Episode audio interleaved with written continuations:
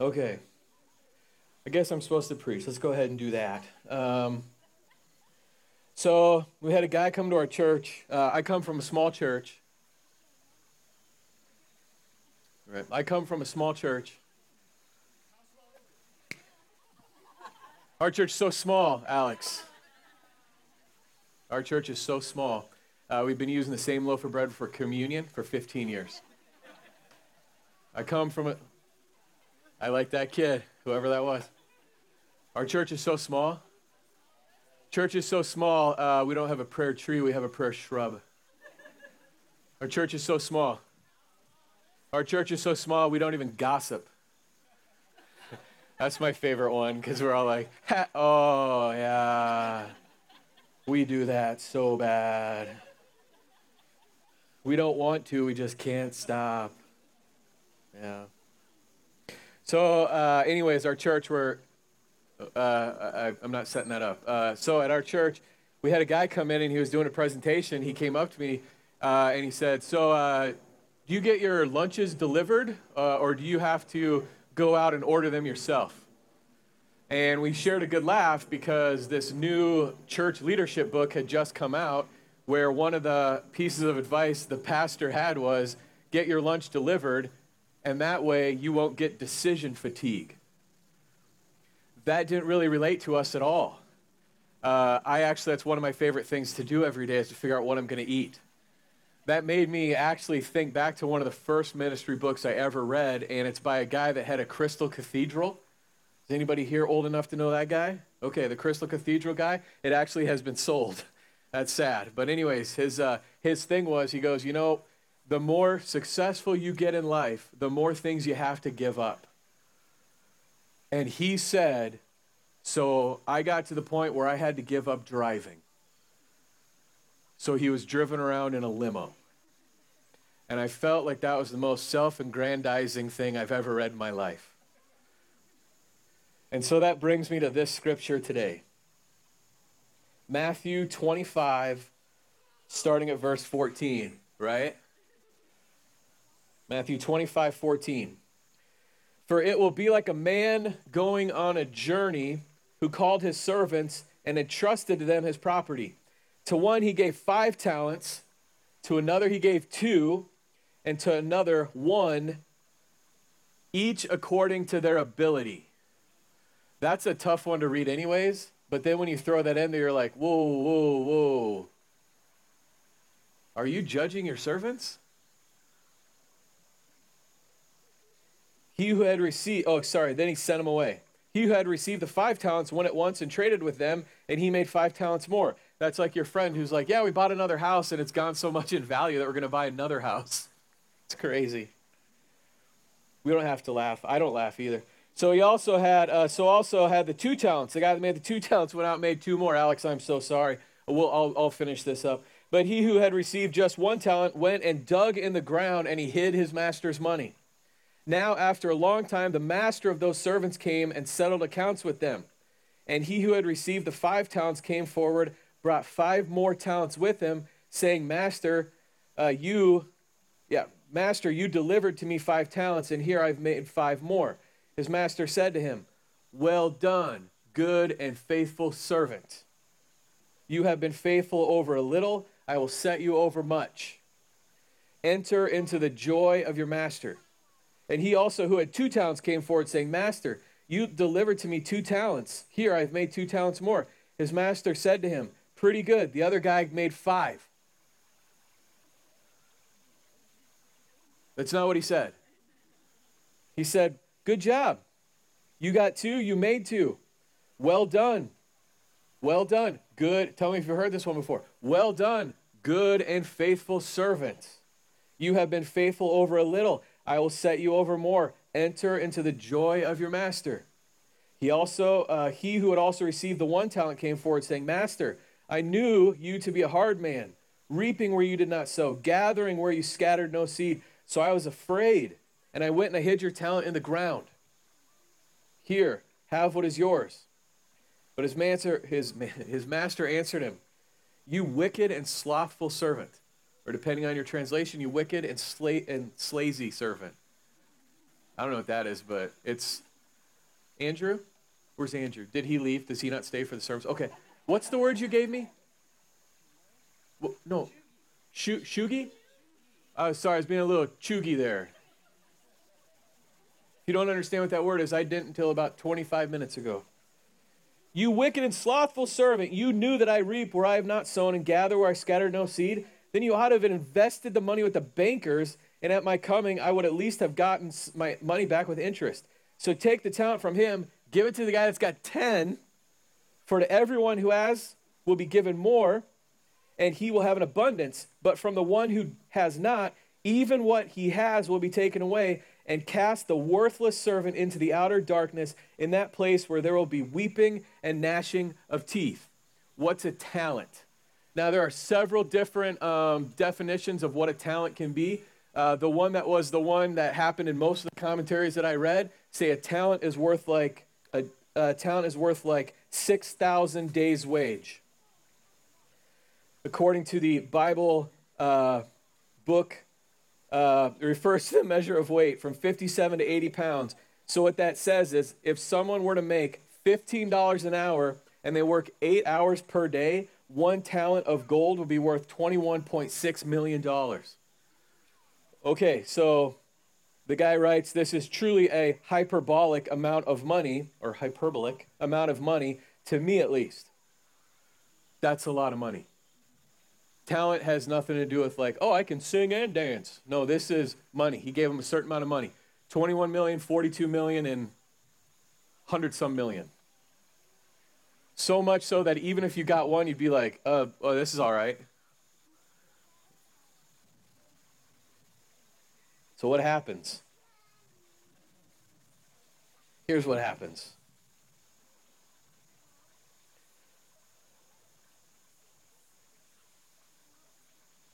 When I was a little kid, I went to church camp every year and we sang, uh, Lord, prepare me. Oh, wait.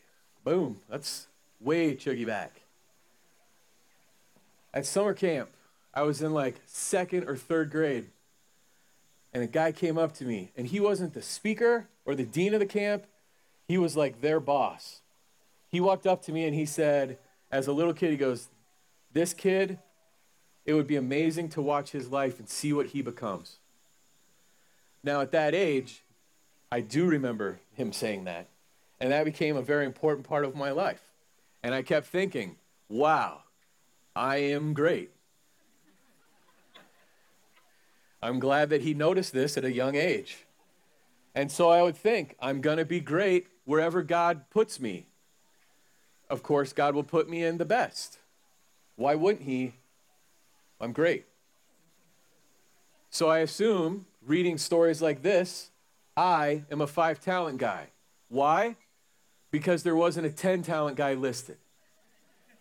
And so everywhere I went in ministry, I assumed would be better and bigger and more money and more people and caring about people or whatever. And it would get better and better and better and better as defined by me. I wanted to be great for God for me. Hopefully, I'm the only one that's, hopefully, all of you are like, well, that's terrible. I don't feel that way at all. You can tune out the next 15 minutes or so.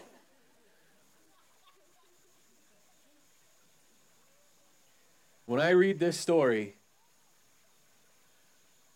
I think about my life. I'm 40 some years old, I'm a tad pudgy, and I'm like, you know what? I think I'm a two talent guy. Because I look at some of my contemporaries and I go, oh, no, she is better than me. That guy, if he had my job, would do more. That's okay. Matter of fact, what this story shows me is that may be one of the best revelations in my life is to look at that and go, hey, maybe I'm a two talent guy. Because reading that, I would assume I'm five. If I was handed by God $40 million and someone else was handed 100 million, when I was 20 something, when I was, let's be honest, when I was in my mid 30s still, I would go, what? this was just fine until I saw this happen. Why are we doing it this way? That's not, uh oh. That's the word. That's not fair. Not one of us can look at this story and go, oh, no, no, that's fine. That's how it should work. Because when I look around, I see people that are great, some that are fine, and some that, let's be honest. It's kind of like Oklahoma. You know what the state motto of Oklahoma is? The state motto of Oklahoma is Oklahoma's okay. I've been there. They're right. It's not great. It's not terrible. It's Okay. We did go to the Husker game yesterday, and uh, we scored a touchdown. I ate a runza. We scored another touchdown. That's all I remember. Um, it's a great game. My wife had the hot dog, but I did post it and act like I had it. I can't eat like I used to. So I packed one. I'm going to bring it in the bag on the way home. So this bothers me. It really does. It really bothers me. Because the, the phrase in there that really gets to me is, is the phrase that goes, The master gave it to the servant. Not just that willy nilly, not just however he wanted to, but he gave it to the servant. The servant's based on their ability which if you look at that parable, it's a parable, right? It really happen. It's a parable. Jesus said it to teach us about God or the kingdom of heaven or both. Both. If the master is God, if the master is God, you're telling me that God's children, he made some of us to be able to handle five, two, or one. I don't know if I dig that. Let's make it worse now. Okay? We're to make it worse, and then we're to come back into it. Matthew 20, starting at verse 1. Matthew 20, verse 1. For the kingdom of heaven is like a mat. Am I cutting in and out, or is it just my ears? Honey, can we set up an appointment? Okay. For the kingdom of heaven is like a master of a house who went out early in the morning to hire laborers for his vineyard. After agreeing with the laborers for a denarius a day, he sent them into his vineyard. And going out about the third hour, he saw others standing idle in the marketplace. And he said to them, Hey, you go into the vineyard too. And whatever is right, I will give you. So they went. Going out again about the sixth hour and the ninth hour, he did the same thing. And about the eleventh hour, he went out and he found others standing there. And he said to them, Why are you standing here idle all day? And they said, Well, nobody wanted to hire us. So he said to them, Well, go into the vineyard too. I'm loving the story so far. Right? You want to work? Yeah, come on. You want to work? Absolutely. You? Yeah, let's do this. And it's a vineyard, it's fun. Grapes and stuff. I don't know. Amen. It'll be great. I'm going to pay you whatever. Let's do this. With the first people of the day, he specifically says, This is what I'm going to pay you. And every one of them goes, Fantastic. Agreed. That will work. I'll do it. I'm sure there'll be no twists in the story. Let's keep going. And when uh, evening came, the owner of the vineyard said to his foreman, Call the laborers and pay them their wages, beginning with the last up to the first. And when those hired at the 11th hour, so that would be the last people hired, the ones that, like, let's be honest, got their boots and gloves on and went, That's it, we're done. That was all right.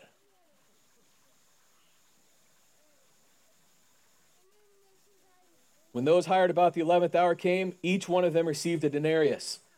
When those hired first came, they thought they would receive more. Why? I worked harder. We had an agreement. The agreement wasn't to pay you denarius. And at that time, you're like, awesome. And you agreed to do it. Why do you think you get more? Why? I'm a human being, and that's not fair. And on receiving the denarius, they grumbled at the master of the house, saying, These last worked only one hour, and you have made them equal to us. You have made them equal to us, who have borne the burden of the day and the scorching heat. Isn't that great? It, it, it's warm out here, Alex, so whatever we agreed on, you need to pay me more. Let's be honest. But he replied to one of them, Friend, I am doing you no wrong. Did you not agree with me for a denarius? Take what belongs to you and go. I chose to give to this last worker as I did to you. Am I not allowed to do? Sounds like the first worker may have had a younger brother that at some point asked his father for half the inheritance and squandered it and came home. Am I not allowed to do what I choose with what belongs to me? Or you or do you to the first servant he says, to the first ones worked all day, he says, or do you begrudge my generosity? Right? He's looking at them and he's going, You got a lot of gall. You're going to come to me and complain now? And so he says, So the last will be first, and the first last. I've looked at this parable before, and I've focused on the vineyard owner saying, I can pay you guys whatever I want. I'm in charge. You needed work, I gave you work. Matter of fact, maybe I should just say to every one of you, You're welcome. Leave me alone now. You don't, uh, you don't like what I paid you? Go, go build your own vineyard. It's my vineyard. This is free market economy. This is political as we're going to go. All right.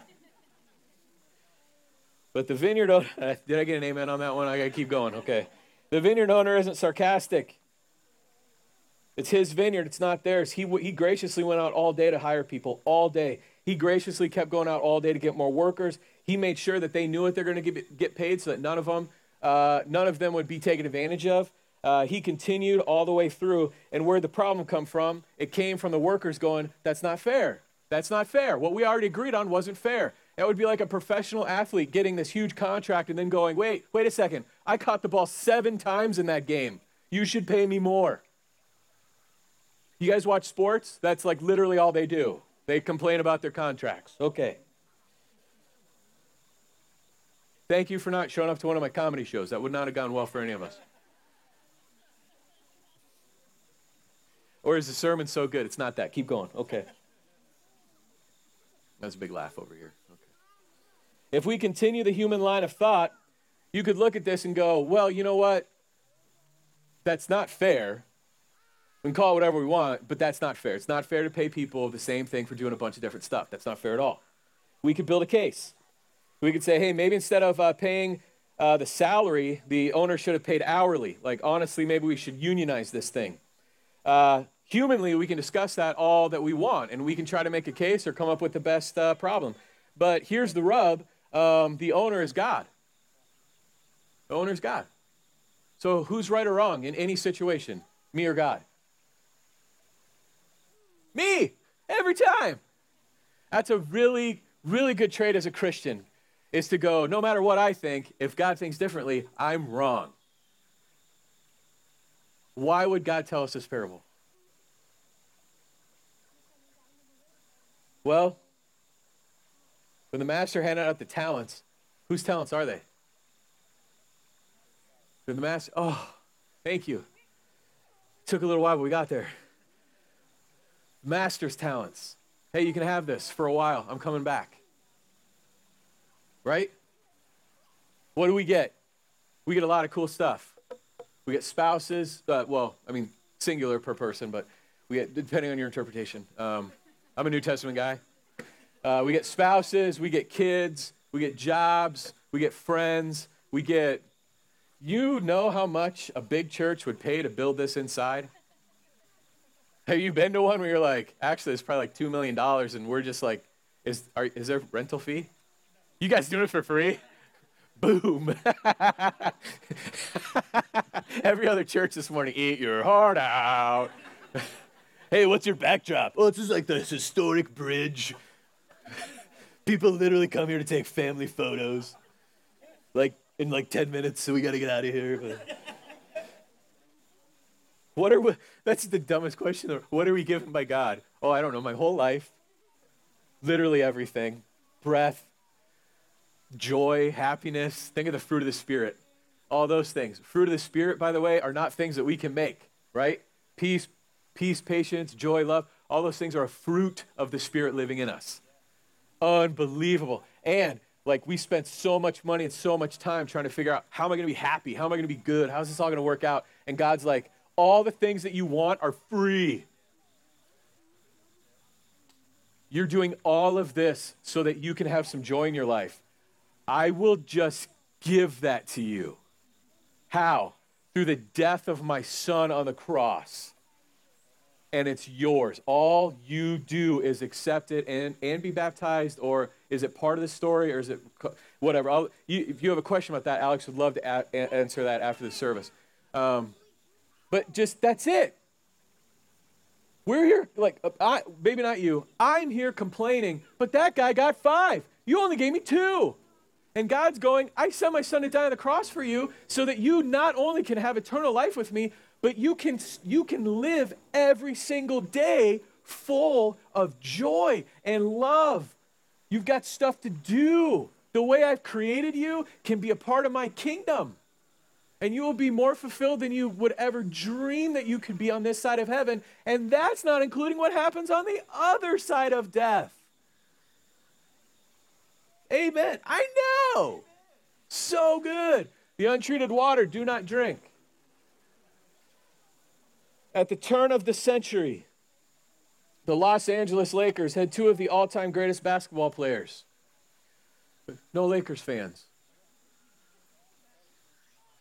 you're not really a fan if you go, eh. Or no, you're like, no, they, I don't like them at all. I'm with you on that one. Okay. I don't care. So you wanted to speak up and say, I don't care. I appreciate that. you're welcome. Two of the all time greatest basketball players, Shaquille O'Neal and Kobe Bryant. Those, okay. Oh, no, it's for the kids. That's fine. Uh, those two players might be among the 10 greatest players who have ever played basketball. I said might. I'm not trying to start argument. They're very, very good. If you were to look at talents, you would look at the two of them and say easily both of them are five talent basketball players. They're the best. Uh, different games, but all both of them can take over and win games by themselves. Unbelievable basketball players. Now, you wouldn't play them the same though. If you were Phil Jackson and you needed two points at the end of the game, three points at the end of the game, you need three points at the end of the game, you're Phil Jackson, what you wouldn't do is set up a shot for Shaquille O'Neal to have to, let's be honest, make any shot whatsoever, but to make a three pointer. If you did that, that is ridiculous. Now, let's go a little bit further. If you were the coach of Shaquille O'Neal when he was in elementary school and probably six five and you were looking at this little kid and you're like, you know what, buddy? You've got some skills, but you'll never make it if you don't get behind the three point line. You got to turn into a three point shooter. Shaquille O'Neal is not even arguably one of the top three centers who have ever played basketball. One of the most dominant forces that literally changed how they had to officiate games, or it would have been a lot like Oklahoma playing Nebraska.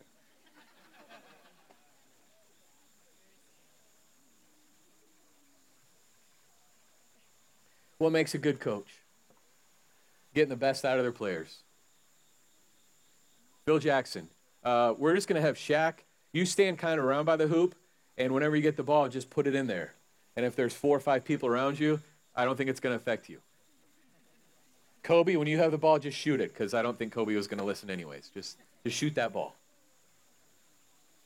The master gave the servants talents based on their abilities. So let's make it even worse. God gave me two talents, but He also made me a guy that can only handle two talents. I can look at it that way, or I can look at it this way. God loves me and knows me so well that He knows if He were to hand me five talents, I would blow up. I would not know what I'm doing. I would hate it. I'd be a fish out of water all through my 20s, I wanted to be the lead pastor at a mega church. And I don't mean like 10,000, I mean like 2, 250, 300,000. No, but seriously, I wanted to be that. I knew that's what God had destined me to be the lead pastor at a mega church. That's it. And I knew that because I really wanted to do that, and I'm sure that God wanted that for me too. What would have happened to me and those 250,000 people if God let that happen? I don't think it would have gone great.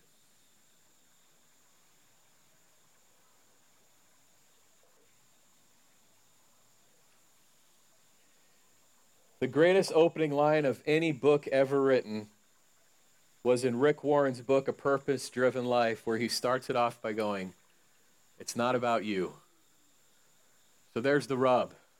Those parables, they're not about us. I read the Bible as though I'm the main character. It's embarrassing, isn't it? I know God loves us with an incredible love, and I'm not doubting that at all. At all. At all. But I am not the main character in the Bible. I'm not the, I better not be a main character in your Bible. That's weird. I, you're not the main character in your Bible. God is God. It, the Bible is about God. It's all about God. Well done. Not what I want to hear from the guy grilling my steak. But it is what I want to hear from the master. Because that's what I've been looking for my entire life. I just want to be told that I'm doing well with the things that I'm supposed to be doing well with. I would just love for God to look down and audibly whisper, "Hey, you're a great you're a great husband, you're a great dad." I'm pretty sure hearing those two things, I'd be like, okay, I pretty sure I have no worries now. That's what I was going for, God. Thank you. I want to know from the creator and sustainer of life that I've done well with what he gave me. God didn't say, Well done, good and successful servant. But that's what I have always read. He says, Well done, good and faithful servant.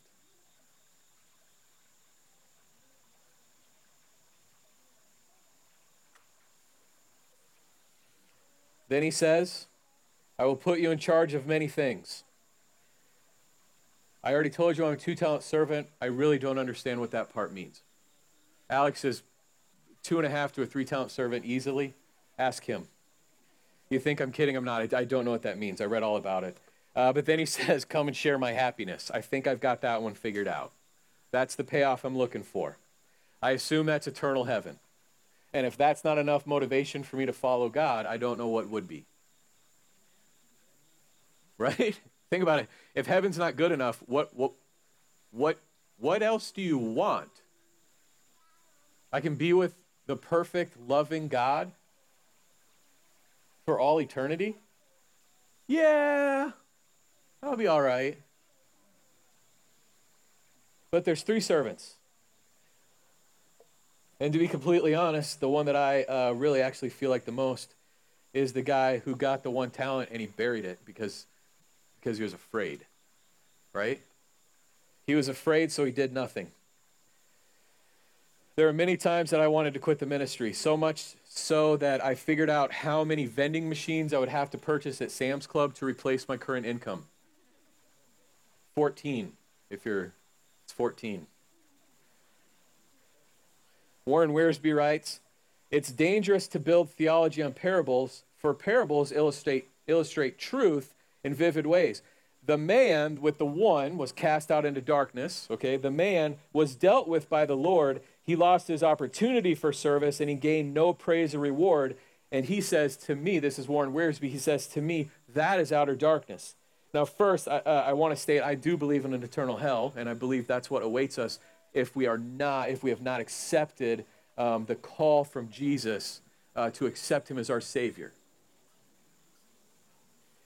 But we have to remember that hell isn't the only bad thing that can happen to a person. It's the worst. It's not the only bad thing many of us can struggle with identity and purpose be, because we haven't been using our talent for the master.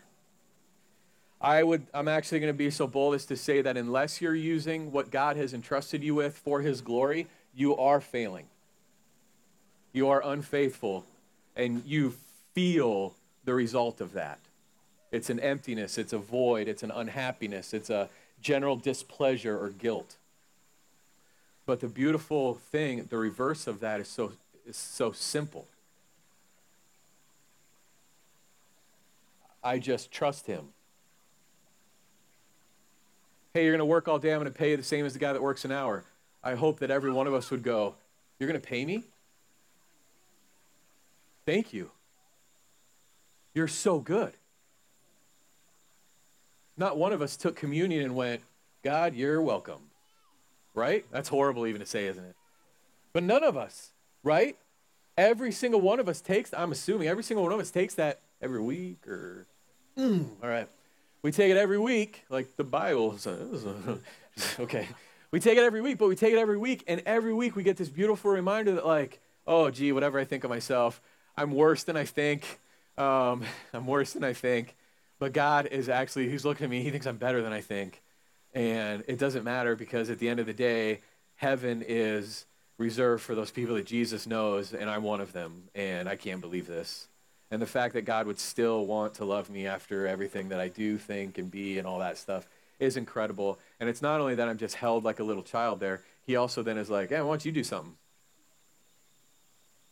Me? Yeah, why don't you do something? But I only got two talents. Let's pray. Father, thank you very much for this day.